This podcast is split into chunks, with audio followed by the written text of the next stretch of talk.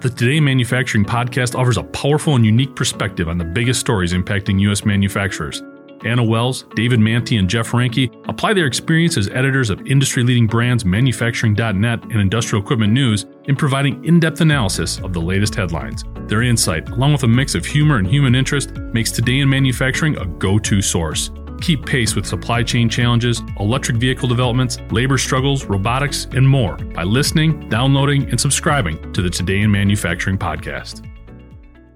Tesla gets the green light in China. I'm David Mantey. This is IEN Radio. Last week, Tesla was approved to begin production in China.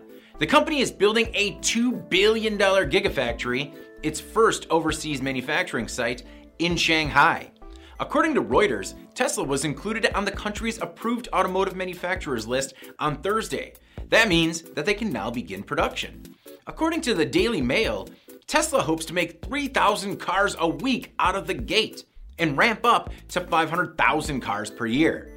The Shanghai factory will not only serve the largest automotive market in the world, but will also help the company avoid tariffs imposed on US cars. Tesla's Q3 electric car sales improved this summer. According to the AP, the company delivered at 97,000 vehicles from July through September, which was better than any other three month period in its history. The company still needs to deliver about 105,000 vehicles by the end of the year to hit Elon Musk's sales target of at least 360,000 cars in 2019.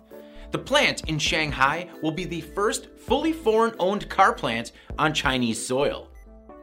I'm David Mantey. This is IEN Radio.